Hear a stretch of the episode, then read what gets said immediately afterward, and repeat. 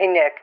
Sorry for not getting back to you. I haven't listened to all your messages yet, or any of them, but I'm assuming that the last couple are you telling me there's nothing to do for the show because you felt so bad asking me to do anything that you went and did it yourself, you know, like usual.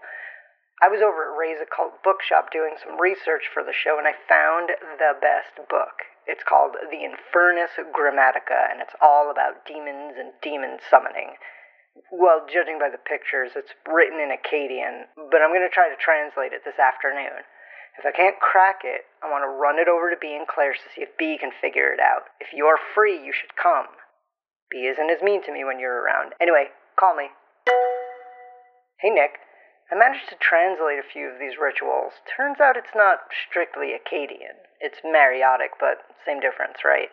Once I figured out which was the logogram for penis and which was the one for cow, the translation was super easy. I'm going to finish this up and then pop over for a weekly writing session.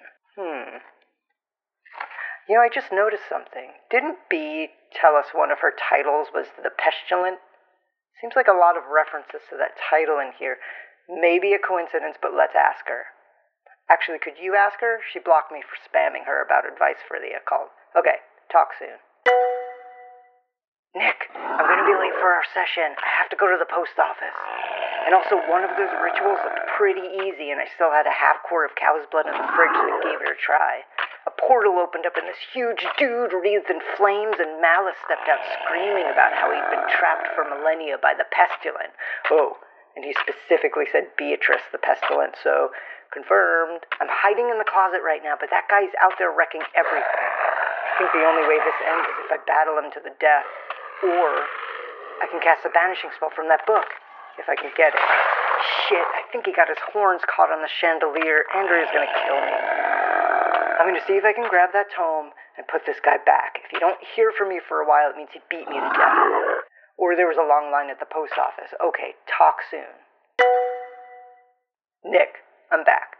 So the demon guy, Verdelet the Soul Flayer, which doesn't really make sense since souls don't have skin. Unless they do. Ugh. Anyway, he found me pretty easily in the closet, ripped the door right off, and I did that thing I do to keep my enemies off balance, you know, cry, through my blubbering, I pretended I was going to give him B's address, and then he put me down. So I ran over and grabbed the book and quickly rattled off a banishing spell. I'm not sure I pronounced the spell entirely correctly, but I did manage to open a portal and it sucked him in, yeah. But also boo, because he grabbed my leg and I got pulled in with him.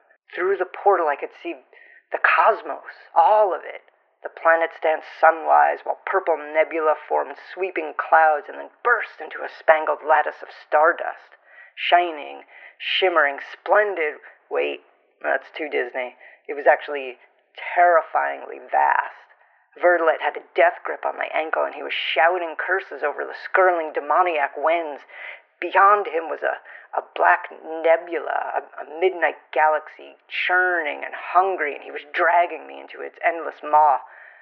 I scrambled for something to hang on to and managed to grab hold of a planet. They were only really the size of a baseball. So I snatched one. Venus, maybe?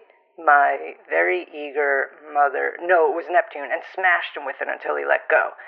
I guess he fell into that void, but I wasn't going to turn around and look. I was too busy climbing the planets to get back to the portal. And when I got to the top, there were a couple portals to choose from, and I kind of just picked one at random, and now I'm back. I lost the book, though. Sucks. You would have really liked it. Alright, anyway, I gotta clean up the apartment before Andrea gets home. Do you know how to get cosmic scoring out of a coffee table? Nick, what the shit? I was looking up the podcast in iTunes to see if we were still on the top of the true horror charts, and apparently someone's gone in and labeled it fiction? I bet it was that Cecil Palmer. I swear, that sleepy desert town has a vendetta against us. Last night, I saw a van parked outside my apartment labeled we are not the mayor's secret police. Look away. I'm coming over. We gotta figure this out. Oh, I'm gonna stop at Queequeg's. Uh, if you want a coffee, text me. Okay, has everything gone crazy, or, or am I crazy? Queequeg looks exactly the same, but is a, a, new name and a, a, logo with a mermaid spread in it. I know it looks exactly the same, but I know I'm supposed to come over, but that whole demon thing has got me real shaken up. So I went to find B and Claire, but I, I can't find their apartment.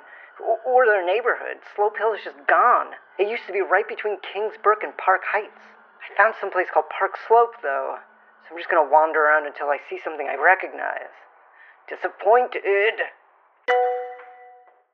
Hey, Nick, I'm heading over now. I posted those end credit rewrites and scheduled the next few eps and libs in, so I'm gonna head over now. I'll stop at Starbucks and I'll just grab your usual. Excuse me. Yeah. Hold on, Nick, one second. What? Are What? you Nick, Tim Mucci? Nick, it's me.